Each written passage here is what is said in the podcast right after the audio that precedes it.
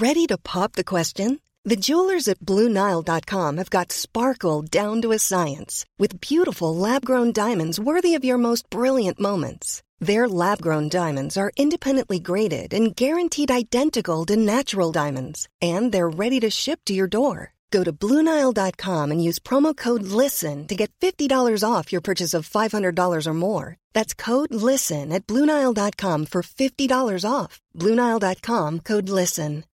Millions of people have lost weight with personalized plans from Noom, like Evan, who can't stand salads and still lost 50 pounds. Salads, generally, for most people, are the easy button, right? For me, that wasn't an option. I never really was a salad guy. That's just not who I am. But Noom worked for me. Get your personalized plan today at Noom.com. Real Noom user compensated to provide their story. In four weeks, the typical Noom user can expect to lose one to two pounds per week. Individual results may vary. A Living History production. I'm Peter Hart, And I'm Gary Bain. and together we're Pete and Gary's Military History. Podcast.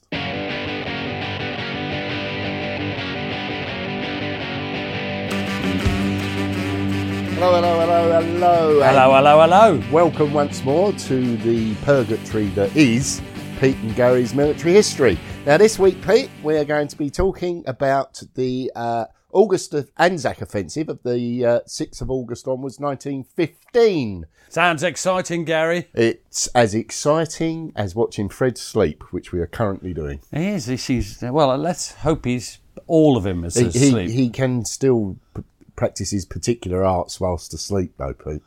Particular arts from his arse. Indeed, indeed. You're looking particularly radiant today, Pete. I feel radiant. I've walked over to your place in sunny White Hart Lane, home of the, your favourite football team, Tottenham Arsenal. Hotspur. One of those. Yeah. So, what are we doing today then? Well, it's a series of attacks at Helles. Uh, sorry, no, it's not. There had been a series of We've attacks. done that. I remember. There'd been a series of attacks at Helles. They'd all failed. You'd had first, second, third, 158th Grit- Krithia, uh, which was uh, Battle of to the 28th of June. Battles of the 12th, 13th of July. They'd all failed to break through to Achi Baba. so, what were they going to do then? Well, if you remember rightly, that was the first day objective, and then they were that was only the first step onwards towards the real objective of Kilid Bahr, which uh, our good friend uh, Bulent refers to as the, uh, the Big, bastard, yeah. yeah. With good reason, in Yeah. my view. Now, there's nothing much other than the the sort of uh, a, a heroic defence, of course, had been happening at Anzac. Lieutenant General Sir William Birdwood, commanding the Anzac Corps, he'd long been monitoring the situation in the north of Anzac, beyond the outputs of the foothills, and looking towards Suvla in a sort of longing way, meaningful looks. Well, they couldn't make any progress at uh, at uh, Anzac. It was just a defensive situation, wasn't it? They're just holding the line. Extremely brave. Uh, uh, uh, and hard-working and uh, defence uh, against occasional mass tu- Turkish attacks, particularly on the 19th of May. But fundamentally, they weren't going anywhere there. Neither side could break either in or out. I think I'd seen it described in, in one place as, as a sort of bite out of the uh, out of the, the peninsula. They they really did have a small area, didn't It they? It was very small, not much room uh, No. to manoeuvre at all. At And all. as you've mentioned before, you know, under constant threat all the time from the artillery. So, uh, uh, what artillery the Turks had, yeah. Uh, uh, well, even rifle fire could reach the beaches. So it's it's a, it was very very um, uh, uh, it's a bad situation. So the idea of a breakout um, is is attractive. Uh, mm, any side of the 'cause north of Anzac, let's just set the scene. There's a there's a, a tangle of of gullies and ridges and dead ends and all sorts of things. It's very rough terrain. We'll put a picture of that up. It's it's incredibly rough terrain, isn't it? Was there much sign of the Turks there? No, there's not much sign, but there's a there's a real chance that the, the the Turks are relying on the sheer slopes. I mean, we've walked down these things, and it's hard enough walking down them. So uh, you know they're they're relying on the, the, the natural slopes to guard their northern flank. So uh, did did Birdwood just take a chance, or did No. he check it out first? No, no, he's it's not just Birdwood; it's his staff as well. They dispatched scouts who find no serious Turkish presence. Now, gradually, this vision of a left hook out of Anzac dawned on them and, and moving into the valleys and then pushing up the ridges to see the seize the key heights of the uh, Sari Bair, thereby outflanking and evading the, the main Turkish defences. Now it is very high ground there, Pete. We've walked it. A, a It number is. It's uh. Hill 911 or whatever it is. Uh, 971, I think. Nine seven one. That is right. You, how did you remember this and not the other times? But I don't know what it means. I don't know if that's feet, metres, or inches. Yeah. I hope it's not inches. Otherwise, it's not. It's not been a great performance. now, um, uh, something else is going on because Hamilton's also considering a, a, a, a simultaneous landing at Suvla Bay. Um, this is basically to solve the problems of lack of space. They just couldn't land. They'd got a series of new divisions had been assigned to the Gallipoli campaign. They decided they couldn't break through at Helles. They were, still weren't allowed to land in Asia. Uh, but Kitchener had said you're not landing in Asia, the other side of the straits. Um, and so they thought that if they landed at Suvla Bay, which is to the north of these hills we're just talking about, even further north, in other words, then then they, they they'd be they'd have room to breathe. If they seized the uh, the high ground round the Suvla Bay plain, they'd be able to. Um, create a base and then act and manoeuvre as a formed body of men. Um, it's not really part of the Anzac plan, is it? Though it's it's happening at the same time. That, that- they've got more. They've got enough on their own plate, haven't they? Yeah, I mean, they, they, they'd help if possible, but, but really they had enough on their, their own plate. Yeah, that's right. Yeah. Now, uh, so um, so uh, so how do they set it? Well, they're looking for. They need moonless nights during the build-up, and so the the twin offensives, Anzac and Suvla, and we'll be doing a podcast on Suvla next time.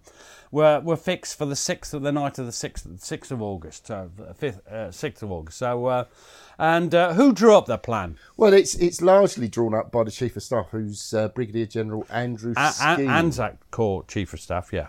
Yeah. Not not not not not Hamilton's. Oh, I see what you mean. Sorry, yeah, it's the it's it's the plan for the Anzac Corps that, that he draws up. Precisely. Yeah. Spot on. Now, key element was a, a, a full-scale diversionary attack at uh, 1730 on the 6th of August, which would be made on Lone Pine on the southern half of uh, uh, 400 Plateau. Now we're not dealing with, with that in this because that is a diversionary attack, and, and we will be coming back to it in a, in a full scale podcast probably next year, this time next year. Um, but the idea is the fighting on Lone Pine, and we've been there. It's where the cemetery is. In fact, the area of the cemetery is basically the, area that, that we're talking about. And uh, that it, what it, what is the point? What are they trying to do with, with this diversion? Well, they're trying to distract the Turkish attention, aren't they? They're, they're, they're trying to take them away from the left hook, which would be launched in a series of four columns marching out from Anzac and along North Beach. Now, so they're so they're doing this diversion on the right of Anzac as they look towards the Turks. Yeah. But we're going to punch We're out to the onto the left. left. Now they've got four columns, and, and these are normally described as this. I'll, I'll go through this because it, it's it's a little bit complicated, and I don't want to. Uh, I know I can't do complicated. You can, Gary. Think of all those. I can com- tie my own laces. And Yeah, you're wearing slippers. Oh, yeah, true. So we got the right covering force, and that was to seize the Turkish outposts in the foothills of, uh, uh, uh, that commanded the valleys that led up to the Sari Bair Ridge. And then, when that's done, the right assaulting column would advance through Sazli Beit Dere, uh, Sazli Beit Dere, and Chailak Dere before ascending onto Rhododendron Ridge. I can say Rhododendron um, Ridge, uh, and that would lead up to their objectives on Chunuk Bair Again, very, very, very high ground. very high ground and very steep. Uh, the left covering force would uh, go further along the beach and then up Agil Dere before securing the left flank by overrunning Damakjelik Bair, which I wish I'd left you to say. Uh, and then the left assaulting column would carry on further along the Agil Dere before climbing up the Abdul Rahman Spur, which, as usual, we've walked down. If you remember, that's where Yep. Jim Maynard fell Yeah, on he his fell over. Yep. leading up to Hill 971, as you so rightly said, Gary. Very, very good work there. And finally, there'll be a coordinated series of attacks launched out of Anzac, uh, uh, aimed at the German officers' trench, the neck, and the chessboard. So that's all along the left-hand uh, side of the um, the the, uh, the the Anzac uh, bit. Sort of beachhead, if you like. It's not much more than a beachhead. That's the thing about Anzac. It is a, a, a beachhead. Um, what do you think? That all sounds a bit complicated, Pete. To A be bit honest, complicated, a bit ambitious, perhaps. very ambitious. Um, do you think that's typical Hamilton? Yeah, well, this is what we said about the first, the plans for the 25th of April. Um, take no account of, of what's of, of reality. Um, and now, of course, there's a couple of other complexities. One is the terrain is god awful. Secondly, the physical state of the troops. The lads are often riddled with dysentery or just knackered. Um, and and there's dis- the distances to be covered. I mean, we've walked down it, but we've been hot, sweaty, and tired, and we haven't got dysentery. And how many bottles of water do we have? A lot. That's right. Great point. Great point. And they haven't got Baines' disease, as it was so memorably described um, by Bryn Hammond, who, who had Hammond's disease. Pretty. uh, right. Um, so. Uh, so. Right. Um, um, any flexibility in the plans? Would you say, Gary? Well, the timetable was so rigid there'd be no scope for delays or mistakes, or the Turks would uh, actually get on top of Serbia and be waiting for them. That was the risk. Now, uh, just as a throwaway, and this is classic Hamilton, the the uh, his his his headquarters uh, have the idea of a major holding operation to be launched by the Eighth Corps at Helles. Uh, this is a, a full-on attack, and this is to prevent Turkish reserves marching north. It's about 15 miles to reinforce Anzac. Um, what do you think of that plan? Well, it's either a brilliantly imaginative and well planned program, or a, a complete cock up that uh, substitutes optimism for realism. Now, the whole plan, I think that applies to. I, I think this is what it, and, and we've got a witness to this in uh, someone who I just, I think, it's it, he's great, just a great man, and it's Lieutenant Colonel William Malone. He's a New Zealander, um, bad-tempered, miserable, uh, skeptical, um, ne- never particularly keen on something new. Um, uh, he, he he wanted to maintain a tight control on everything to do with his battalion, the Wellington Battalion, and he didn't like all the variables that he could spot in this bloody plan of Hamilton's schemes and and and uh, Birdwood's. Uh, and you're going to read a quote from uh, from William Malone uh, uh, of the Wellington Battalion and uh, give it your full New Zealand accent. You don't know what a New Zealander sounds like, do you? So I think this is what a New Zealander sounds like. I do not like this job. It will be night work. We have to wait on the Maoris and our mounted rifles clearing some hills and trenches, over or by which we have to tackle the high ridge, and none of our troops are trained enough for night work in very rough country. We shall possibly mistake the Maoris for Turks, and the confusion in the dark will be terrible. If we could only start fighting at dawn and have the day before us, we should have it a real good fight. Artillery support and seeing what to do and when to go would be a treat. Still, it's not for me to decide. If, and a big if, the Maoris and mounted rifles do their job properly, then unless we get lost, ours ought to come off all right. And if too the Otago and Canterbury people do theirs, I wouldn't be surprised if the Wellington battalion gets up alone, the first, and has to dig in and stick it out. Now, in one way, we can tell this is uh, this is what he thought before the operation, because of course the operation would do for him. Uh, this is from his letters home, uh, and uh, and it, uh, the book of Malone's correspondence is a fantastic book. I'll, I will be putting that up for people to have a look at. Uh, he can see the risks, can't he? Um, what he's talking about there, the and Mounted, that's the that's the right covering force. That's the, the and he's sceptical as to whether they succeed. He's worried about the Otagos and Canterbury's getting up there, and he, he can see the Wellingtons being well, well shafted, if you if you see what I mean. Uh, now, so the First Brigade, First Australian Division, they're going to launch their div- diversionary attack uh, on uh, Lone Pine, uh, and. Uh, we as I say, this this is we're going to come back to it. It's a diversion. It's dramatic. It's intense fighting. They do make some small gains, but do you think it really affects the position uh, uh, uh, uh, in Anzac? No, I mean, it, it is what it is. It's a diversion to the main attacks. That's what it is. The real question was simple. Had the fighting at Lone Pine distracted sufficient attention from the great left hook from Anzac? Oh dear. Well, that's what we'll be finding out, isn't it? Uh, so darkness falls on the night of the 6th of August, and the four columns That's the uh, the left assaulting, the right assaulting, the left covering, and the right covering begin to file away out along the beach uh, out of Anzac.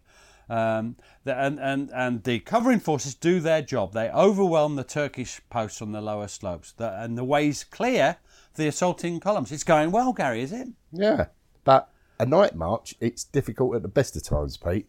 But travelling over unfamiliar ground and fearing attack by the Turks at any moment, it's a true test of nerves. Now, the left assaulting column we'll deal with first. We, are not going to do much about these because it's a terrible story. Uh, it's the Australian 4th Brigade under the command of uh, a friend of yours uh, and ours. We, the second ever podcast that we did was about him, uh, and that was uh, John Monash. Um, it's not his finest hour. Uh, there's, there's something wrong with the 4th Australian Brigade at this time is it is it that they're not up to it as men, or is it something more insidious, something that's afflicting them? Well, they've been there since 25th of April, and they're you know laughingly being described as gnarled veterans by this stage. But at Gallipoli, that meant they're also riddled with dysentery, and uh, they're they're pretty much enfeebled uh, because of that.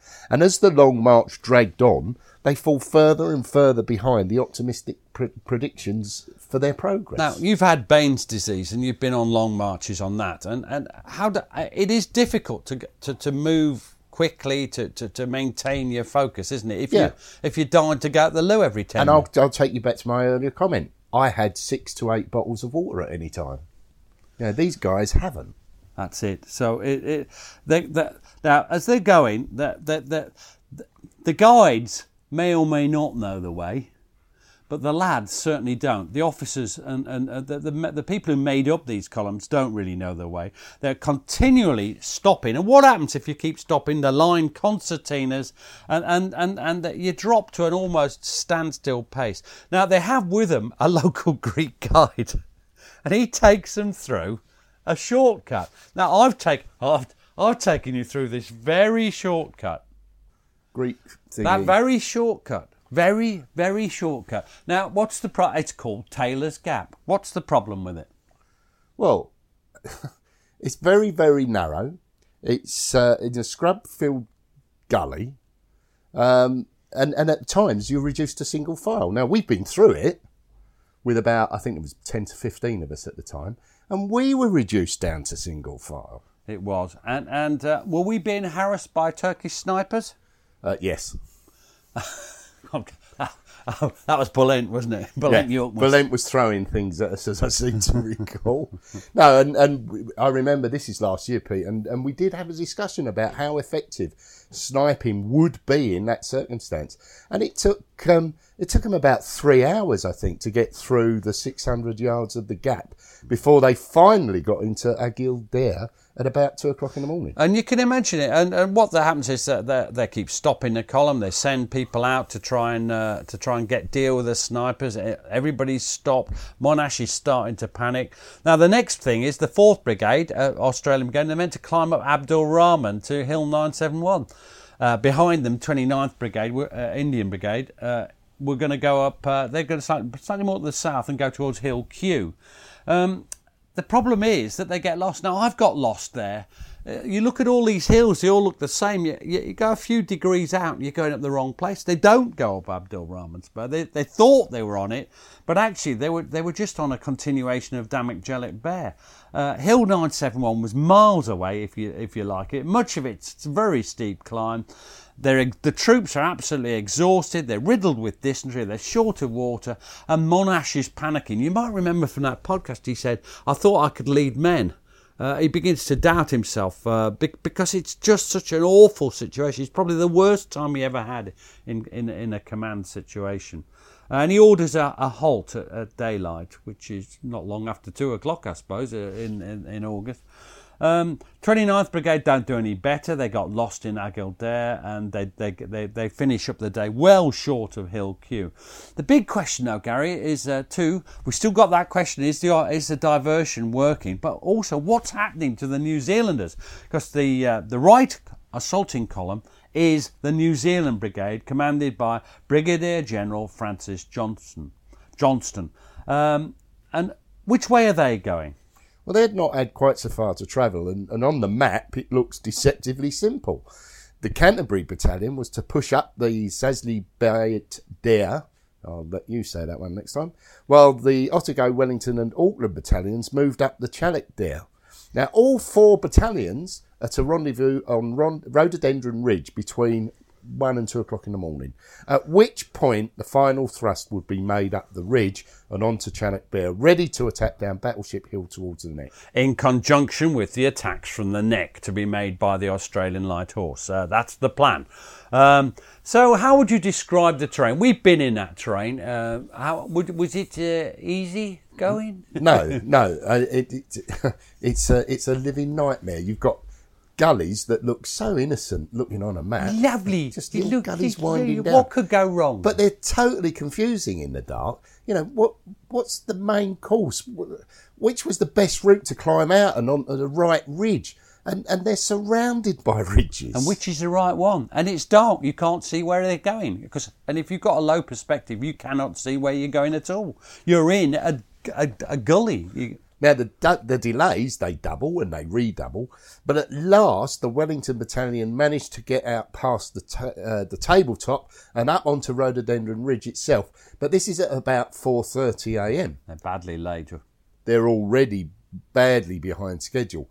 But when Johnson made the fatal decision to wait until the whole force was assembled, as the uh, Canterbury Battalion had not yet emerged from uh, Sazli Dere, what what what's happened to them? I can tell you because I'm going to be Lieutenant Colonel Jack Gethin Hughes, who's commanding the uh, Canterbury Battalion.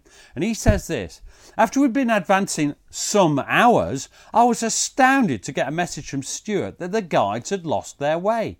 Here was a dilemma. The whole success of the push depending on us doing our job on time. I was up against it and on my own having to decide quickly. To obey orders and, and occupy the hills, I thought would do no good to anyone. I felt also that the tail of my battalion, where the machine guns were, must be far in the rear, as we had been moving practically in single file owing to the narrow ravine for some hours, and it's easy to lose touch in the dark. Therefore, to give the orders to occupy the hills would, I felt sure, leave my men thinly extended over much of the country and easily mopped up by the enemy at daylight. I decided to disobey orders and take the battalion back to the beach and save it intact to fight another day.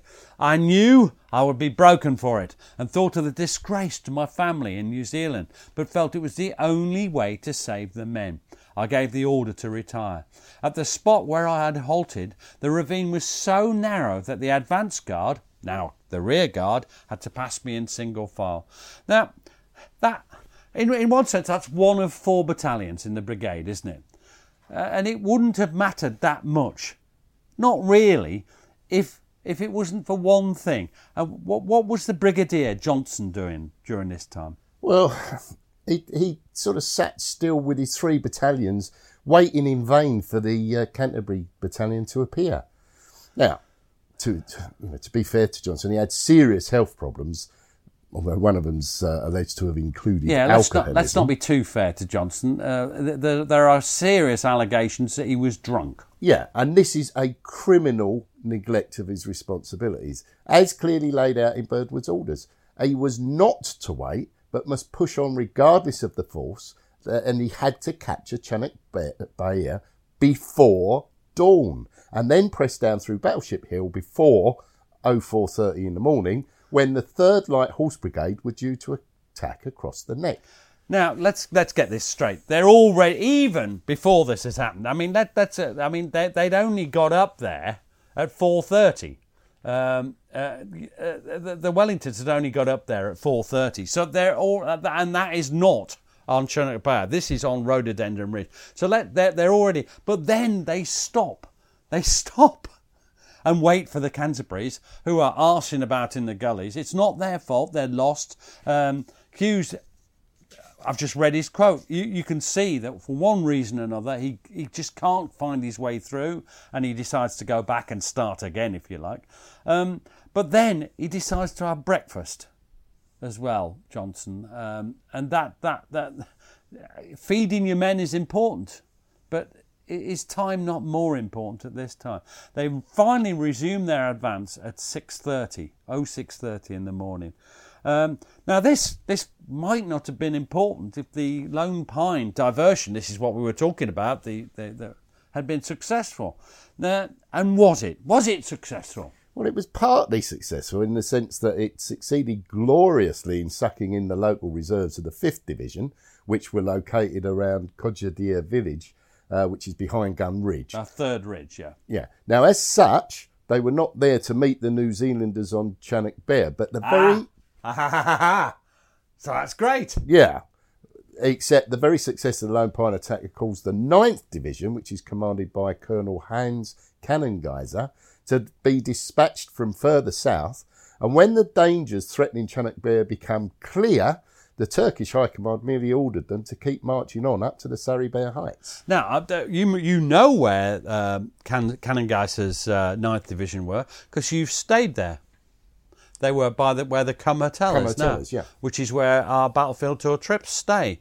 Um, and so you can see that if they're marching from there to Lone Pine, then when the situation stabilises there, which it does, when with the other divisions, uh, the other forces, then they just carry on. Just carry on, yeah. It, it, it's it. This is the problem with Hamilton's plans. That they're always too complicated. Um, now, um, gets up onto the summit of Chunuk Bair. About what time would you say? Well, it's roughly at seven o'clock in the morning. All times are, are, are estimates, Pete, but it is around seven o'clock. what could he see when Well, he he could there? see groups of New Zealanders um, sort of below, moving forward very slowly to occupy the apex, which is about 500 yards away. Yeah, it's a pointy bit, uh, a bump in the ridge, isn't it? We've Yeah. been there as well. Uh, it's a fantastic site. And you're going to be Colonel Hans Kannengiesser, headquarters, 9th Division now. The English approached slowly, in single file, splendidly equipped and with white bands on their left arms, apparently very tired, and were crossing a hillside to our flank, emerging in continually increasing numbers from the valley below. I immediately sent an order to my infantry. This was the 20 strong artillery covering platoon, instantly to open fire. I received this answer. We can only commence to fire when we receive the order of our battalion commander. This was too much for me altogether. I ran to the spot and threw myself among the troops who were lying in a small trench. What I said I cannot recollect. but they began to open fire, and almost immediately the English laid down without answering our fire, or apparently moving in any other way. They gave me the impression that they were glad to be spared further climbing. Now, that's a funny point, but I, I know where he's talking about. They've climbed all the way through there. They're tired. They're, and, and they've been on the peninsula as well, the New Zealanders. They- They've got dysentery amongst their ranks as well. And it's a hell of a hill. We walked down it, as you rightly said, great point, and we've got plenty of water. And when he says that they gave the impression, I'm sure they were pleased to have a little lie down and rest and take cover. Now, at about eight o'clock in the morning, uh, Johnson holds a, meeting with his commanders uh, in the brigade. Uh, he's losing touch, and Malone is a cautious voice. Malone's saying he, he's saying an isolated attack in daylight. uh, It's a strong position with, with any Turks up there, and he's calling for delay. So he also is breaking the plan. Let's be clear. He's advising breaking the plan. There's more delay then as the New Zealanders consolidate the position round the apex instead of pushing on up the ridge. Now, there's a problem uh, because what happens every minute that ticks by? Well, more of Kannengiesser's men are actually reaching a crucial spot and they're adding their weight to the defending force. Now, at last, Johnson acts, but perversely, after all the problems caused by waiting for the Canterbury Battalion, he sends just one battalion, the Auckland Battalion, in to make the, uh, the, the assault, accompanied by two companies of the 2nd 10th Gurkhas, who were in effect stragglers from the 29th Indian Brigade. Now, this is interesting because actually, I'm not sure you could get. It's a quite a pointy ridge, to use a highly technical term. It's mm. it's a narrow ridge. There might not have been room for many more, but the whole point was all these delays. By the time the Auckland's attack, it, it's it's a terrible attack. Yeah, by the time they, they actually move forward, there's a, there's approximately 500 Turks waiting for them on the summit. Now you're going to be Private Eric Lewis of the Auckland Battalion. We were halted and lined up in three or more rows, bayonets fixed. Here we waited. To one end stood the brigadier, casually swinging his stick and gazing around. Finally, he glanced at his wristwatch and gave a blast on his whistle. Go along, Colonel, lead your men and charge!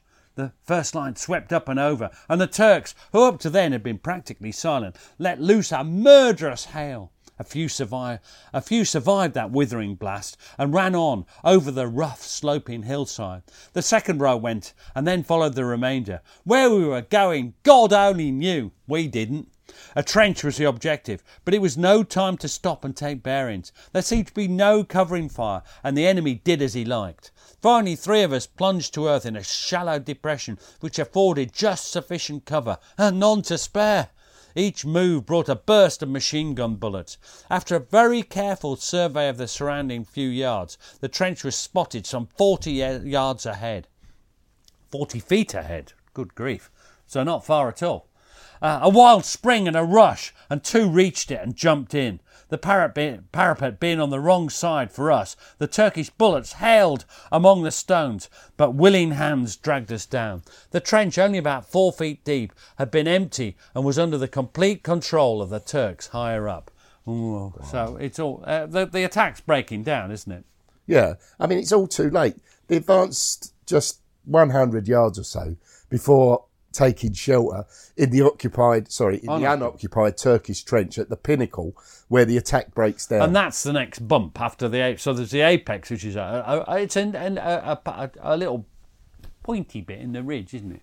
Sticky yeah, out bit. A sticky out bit, yeah. Now, at this point, Johnston ordered Malone to send his Wellington battalion on another charge up towards Chunuk Bair. How does that go for him? Well, Malone stoutly refused, stating that he would not send his men over to commit suicide, but would wait for darkness. Now, this is interesting because I want you to bear that in mind for later on in this when we talk about the light horse at the neck. Uh, Malone w- does not obey orders. He fights back and he stands his ground. He does go out, he does, and he does take it that night. So it, it's worth bearing that in mind. Now, then orders arrived from, from Godley, uh, the, uh, um, the, Lieutenant General Godley, that all offensive operations were to cease for the time being. Uh, and that for, that's really that, isn't it? The great night attack, uh, how's it gone? Well, it's failed, and uh, I'm just adding up the number of objectives that they'd achieved, and uh, that's none. Yeah.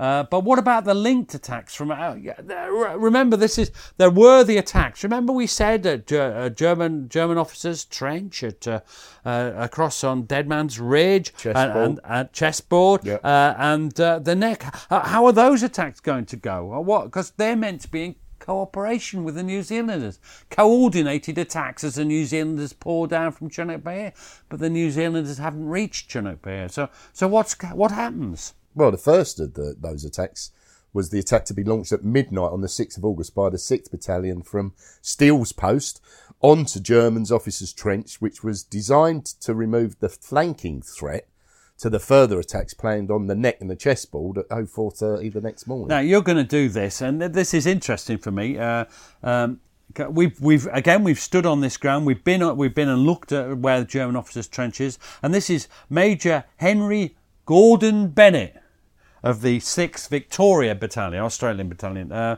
and you're, you're going to go through that. We'll, we'll come back to Gordon Bennett halfway through because it, it's a, a name that has some resonances for people of my generation. Three tunnels, three to four foot wide and seven foot deep, had been dug, leading from our front line for a distance of about 30 yards. These were linked up by another tunnel which was roughly parallel to our front line.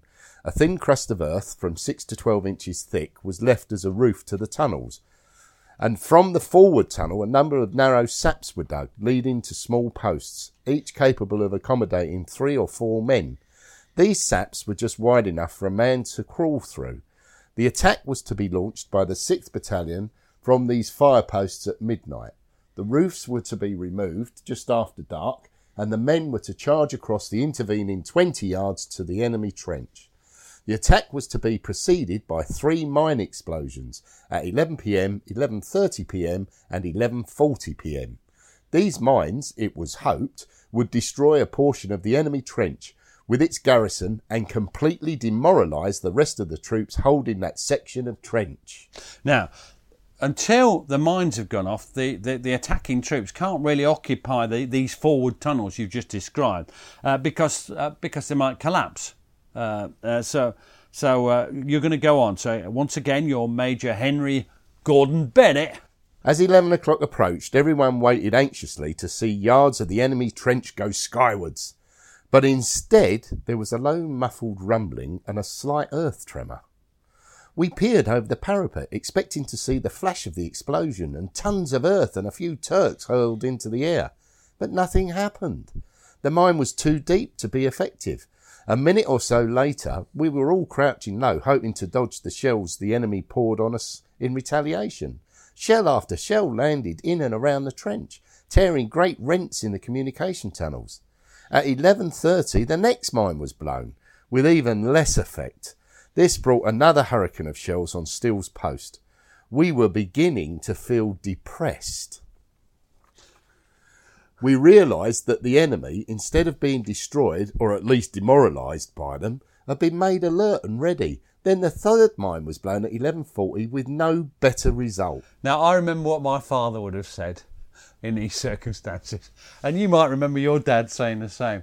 Gordon Bennett!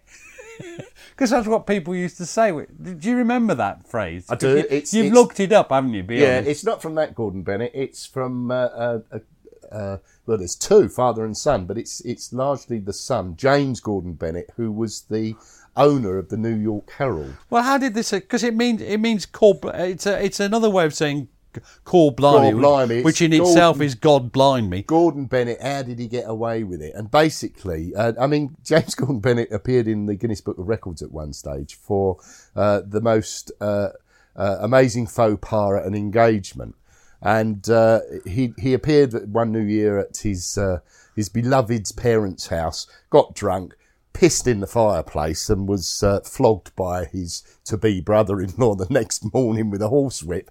And surprisingly, the engagement was called off. Oh. but he, he, he was also the uh, the man who sent Stanley to uh, to look for Livingstone. Oh, so so that's where the expression Gordon Bennett, as in for fuck's sake. How did he get away with that? to get away with that, not That's, not, not that other word. No. Oh, Oh, anyway. But it's not this Gordon Bennett. It's not this Gordon Bennett. But every time I see this this bloke's name, it comes back to me. My father saying that to me after I've done something stupid, which was fairly frequent. Now, um, so um, orders are orders. So the mines haven't worked, but they're going to have to try their best. So the men move into the tunnels uh, to the underground front line. They're ready to break through up uh, through the crust of thin crust of earth, and then they've got about 20 yards to charge across, and that was going to happen at uh, 2400 hours at midnight. Uh, um, um, there's delays though, um, and uh, oh, oh uh, 35 minutes past midnight. the men were in position ready to attack. We shouldn't be laughing because this isn't funny. It's no, but uh, it's, it's, it's my my inability to your inability out. to work out time. So is twenty four hundred double zero? Oh, I don't know. No. Anyway, I'm going to be Major Henry Gordon Bennett again of the Sixth Victoria Battalion. The signal for the assault was given. A blast of a whistle. Men in the fire posts jumped out and rushed forward. The moment they did, the enemy raked no man's land with machine guns, rifles, and bombs. The thin line melted away. Some were hit before they left the, the posts. Those who followed fell back wounded, blocking the saps and preventing the rest of the attacking force from leaving the tunnel. The wounded crawled back out of the inferno into the safe refuge of the tunnel, and before many minutes it was realised that the attack had failed. So the dead and the wounded block the tunnels. That's the trouble with that. Uh, now, um, they're, they're, coming under fire not just from German officers' trench, but also from the machine guns and, and rifles up on uh, Quinn's Post on their left, if you can think of the ground, and Mortar Ridge to their front, and Johnston's, which is across uh, further ahead, and Johnston's Jolly to their right. Uh, they're getting. This is the thing about about Anzac, uh, everything's covered by fire from each of those posts, just like the Australian defences were. Uh, now, Gordon Bennett sent back reports of the situation to, to brigade and divisional headquarters, and but they don't know, they don't appreciate what's happening. Uh, to them, it's wish fulfillment. They want to take, they have to take German officers' trench, or the later attacks will be devastated by flanking fire. Uh, the, you know, the morning attacks are on the neck and uh, the chessboard and Quinn's po- from Quinn's Post. So they send forward a staff officer, and I'm going to be Captain Jess, Carl Jess, uh, who's in the headquarters of 2nd Australian Brigade. And, and he's sent forward to see what's happening. And he says this The scene in the tunnel I shall never forget. Men uh, leaning against the walls in the darkness without a word. And what their thoughts must have been, God only knows. But they must have been a hundred times worse than mine. And I knew now hope, how hopeless was the job, with no chance of surprise in it. However, it had to be tried. I found Colonel Bennett in the forward firing line, doing his best to reorganise his men, who were more or less stunned the groans of the wounded still in the recesses, and the awful blackness and silence were enough to take the heart out of anyone. Colonel Bennett himself wanted to lead the first line in the new attack, as he felt it was his duty. I would not agree. As I pointed out, it was his duty to feed with reinforcements the daring men who went out first. We eventually got the wounded and dying out, which I shall never forget, as they no- nearly all had three or four wounds, but seldom made a groan as they were pulled out of the recesses and along the bumpy, dark tunnel floor. So the, the first attack failed and they're clearing the tunnels, dragging out the wounded. Can you imagine three or four wounds being dragged out through a tunnel? Pretty unceremoniously, no stretcher, just dragged, dragged along the floor. Now, Bennett, he knew that a second attempt's a, a waste of lives, and he tried to get the assault cancelled, but he's not willing to disobey a direct order. And also, he wants to go over leading his men, but he's told not to by Jess, and, Yep. and he, he, he doesn't. So what does he So, do? so, so what he does is Bennett watches his men go to their deaths when the new attack was finally launched at 03.53 in the Oh, morning. That that's best part of two or three hours. la- Three hours later. And uh, Major Henry Gordon Bennett of the 6th Victoria Battalion says this The enemy answered it with a hail of lead from the trench 20 yards away. Our men scrambled from their posts only to be shot down. A few survived to find themselves alone on reaching the enemy trench. As they essayed to return, they too were hit. For the second time, the assault had failed, not because the men were unwilling to face the danger, but because it was physically impossible to succeed. Now, in all, they lost 80 killed and some 66 wounded. Uh, that that's unusual uh, balance of, of killed and wounded. Uh, It's it's a this, this episode you never hear about it, do you? I mean, I put it, I did put it in my book because that's where the, I've got this from. Because to me, it was just as dramatic as the the neck, not quite as lethal, but just as dramatic. Um, it's got a bad consequence because they had to take this. Why? Well, because it's all interlinked, as, as we've said. And It's the- a Hamilton. uh, Yeah. Well, it's not. He's not directly. It's a Skeen and uh, Birdwood. but they are all interlinked assaults, and, and the, the assaults that are planned for 0430 the next day on the neck, the chest uh, board, and Dead Man's Ridge uh, from Quinn's Post, that's all interlinked. And those attacks, they're, they're already heavily reliant for success on the success of the New Zealand Brigade in capturing Chunuk Bair, and then launching a simultaneous attack down through Battleship Hill onto Baby No, 700. we know that's not happening because they they they at that time, four thirty, they're still on the Rhododendron Ridge. But now they're also not. They're, they're also going to get fire from dead man's uh, from German officers' trench because the the the Sixth Victoria Battalion have not taken it. Um, so so what's going to happen? Um well, uh, what what what what are, what are the, the, the what are high commands doing Well, about Well, at? Anzac Corps headquarters, Birdwood and Skeen considered the situation reports. Now, they knew the New Zealanders were well behind schedule and still struggling up Rhododendron Ridge. It's a difficult decision, but as Skeen put it, And you're going to be him, aren't you? I'm going to be Brigadier General Andrew Skeen. It is not the light horse I am anxious about. I think they will be all right. What I hope is that they will help the New Zealanders. Oh dear, things are. That, that, that's not how That's- things are meant to be working, No, is it? Uh, that, that's against what's supposed to be happening. Now, Birdwood decides to proceed on the grounds that the frontal assault would pin the Turkish garrison and prevent them from moving reserves to block the New Zealanders. Well, we already know that Kannengiesser, as the 9th Division's doing, Turkish Division's doing now. Uh, it's a bit of a sacrifice too far, and, and this this is how the Third Light Horse Brigade come to go over the top of the neck, and, and the whole legend of the neck uh, is started. Now, what's the basic plan? Take me through the basic plan for the attack of the, the Light Horse Brigade. Well, they go over in four waves, 150 men in each, with the uh, the eighth light horse having the dubious honour of going over the top first.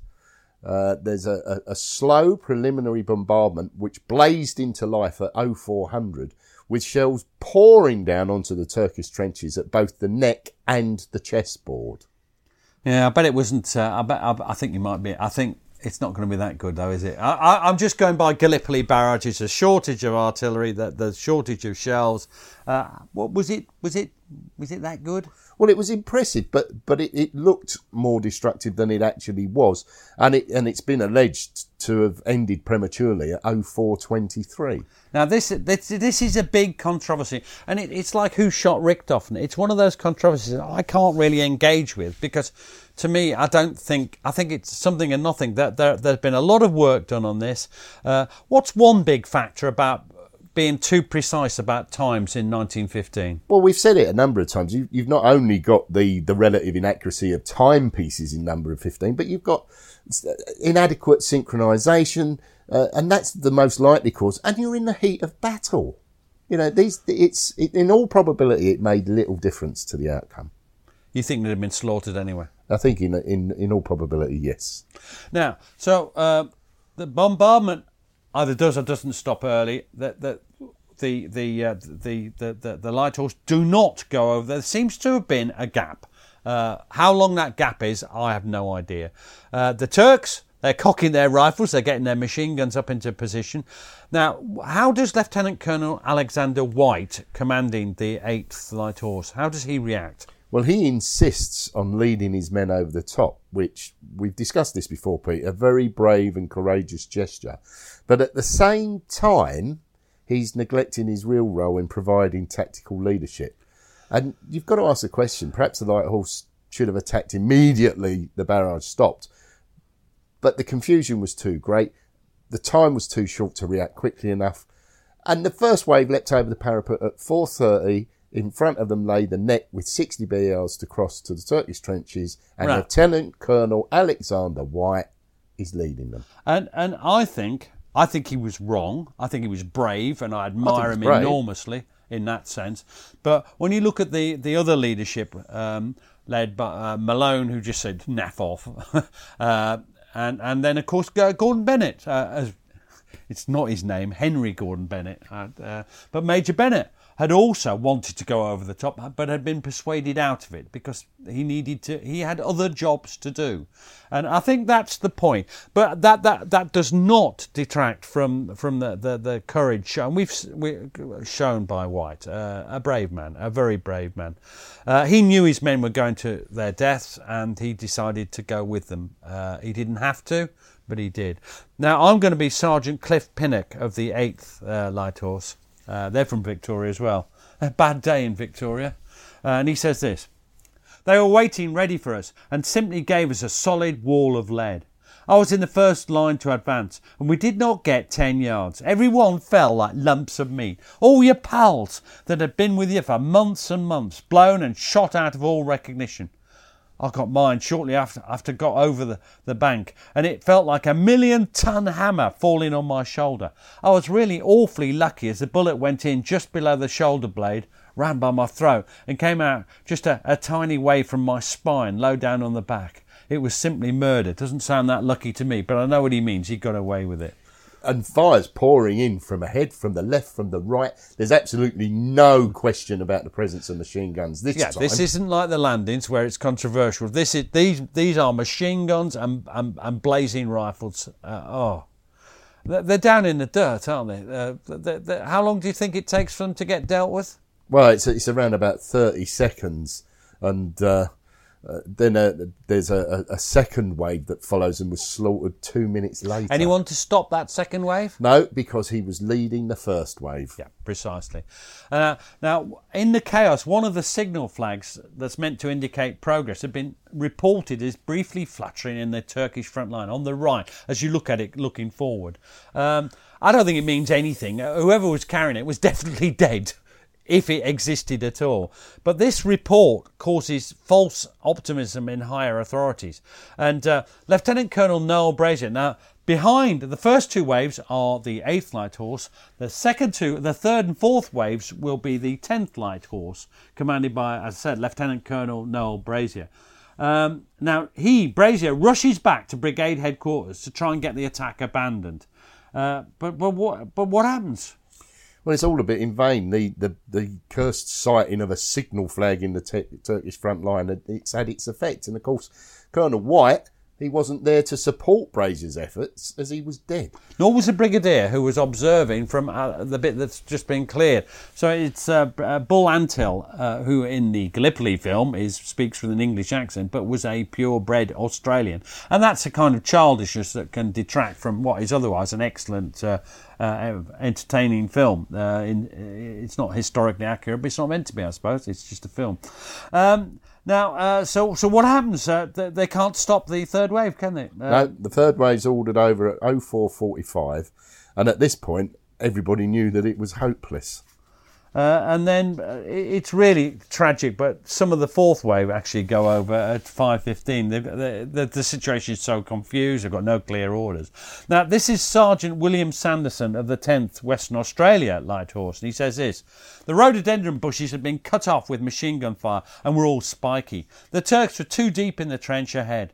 There, there, was at least one machine gun on the left, and any number in the various trenches on the chessboard. The men who were going out were absolutely certain that they were going to be killed, and they expected to be killed right away. The thing that struck, struck a man most was if he wasn't knocked in the knocked in the first three yards. Well, that's that's something, isn't it? Yeah.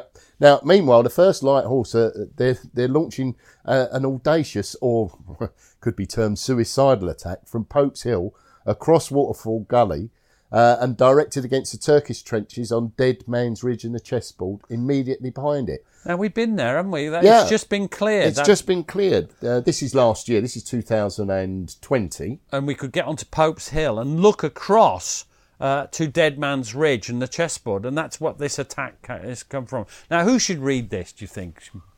Well, I think uh, it was originally going to be you, but I think it's now me because you, have come out of sequence. So I'm going to be Lieutenant Geoffrey Harris of uh, the 1st New South Wales Light Horse. We quickly took the first two lines of trenches in our course bombing the Turks out. Our bombers went on and took the third line trenches on a narrow front, and we could just see the Turks getting back along their communication trenches. It was just breaking daylight when we went over the hill to be met by the Crescent Trench, full of Turks half out their trench, waiting for us. Machine guns were barking on three sides of us. Seeing that we could get no further, I gave the order, down, and went to earth just as a bullet hit my shoulder. Sergeant Ellis went down on my right, killed instantly, riddled with bullets at close range. Luckily, I fell in a small depression out of sight of the Turks. Now, Harris, Geoffrey Harris, he managed to get back uh, safely, but all over Dead Man's Ridge. And this is uh, this is a, a, an amazing sight.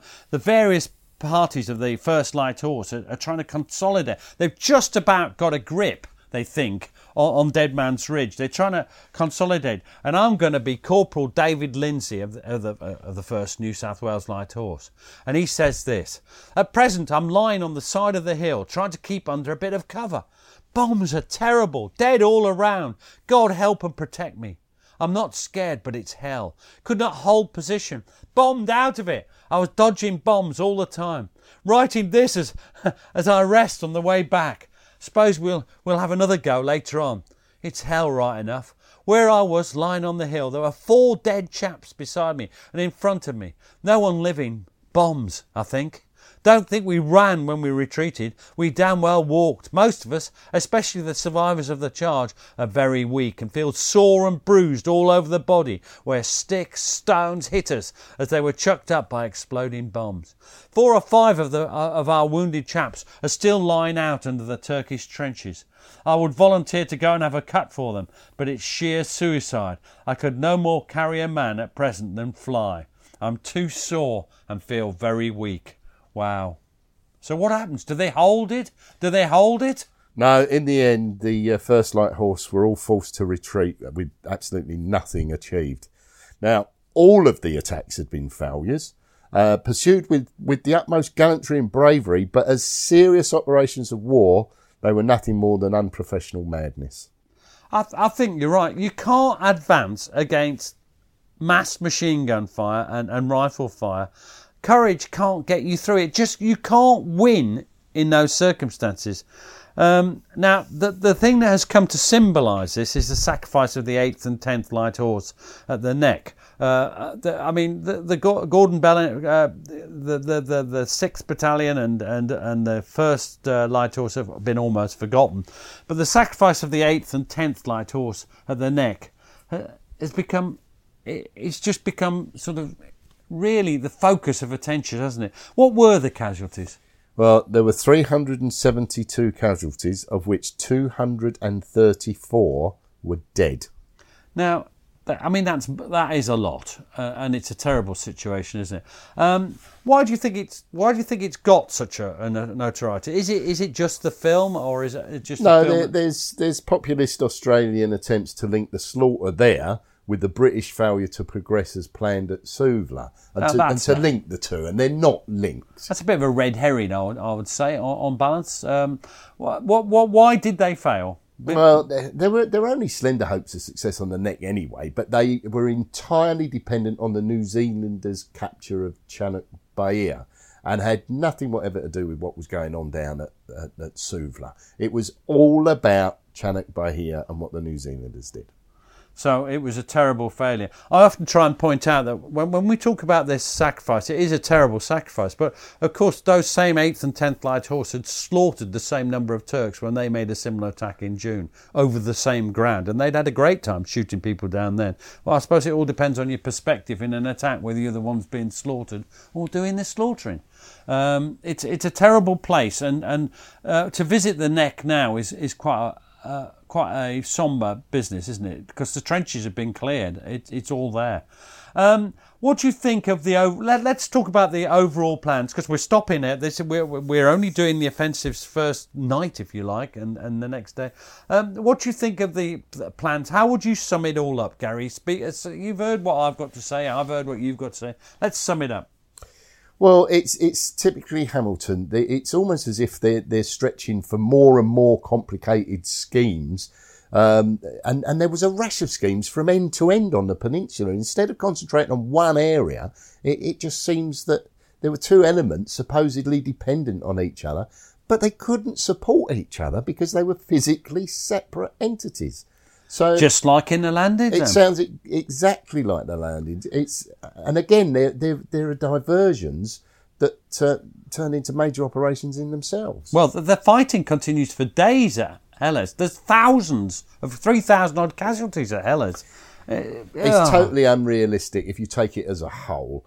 It demanded feats of endurance from the assaulting columns climbing up Sari Bair, which would have made Hannibal think twice. Frankly, What about his elephants? No, his elephants would have loved it.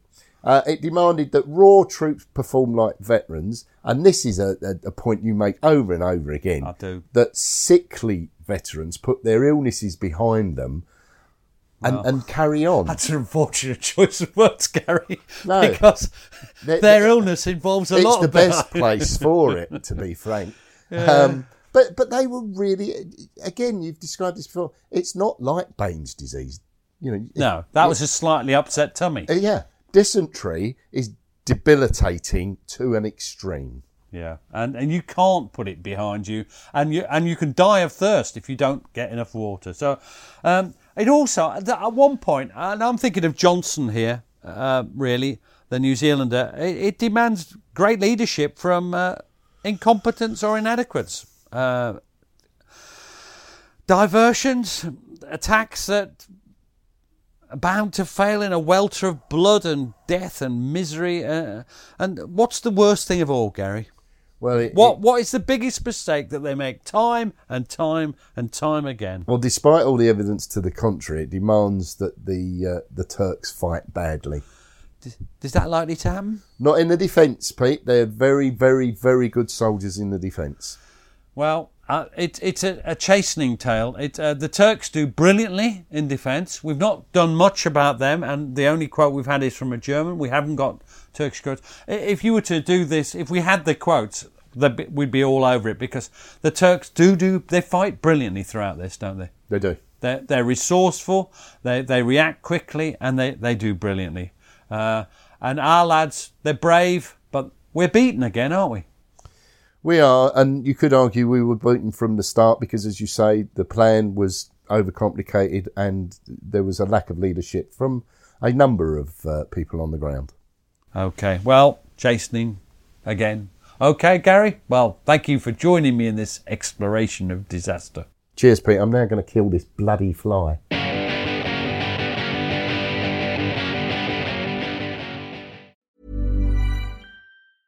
Hey, it's Paige DeSorbo from Giggly Squad. High quality fashion without the price tag. Say hello to Quince. I'm snagging high-end essentials like cozy cashmere sweaters, sleek leather jackets, fine jewelry, and so much more. With Quince being 50 to 80% less than similar brands. And they partner with factories that prioritize safe, ethical, and responsible manufacturing. I love that. Luxury quality within reach. Go to quince.com slash style to get free shipping and 365 day returns on your next order. Quince.com slash style. Thanks for listening. Follow us on Twitter and Facebook to learn more about each episode. And if you'd like to support the podcast, you have a couple of options. You can buy us a coffee at buymeacoffee forward slash PGMH or consider subscribing to the podcast for only £2 per month and get ad free listening and bonus content. You can find links for both on our Facebook and Twitter accounts. Sounds great, doesn't it?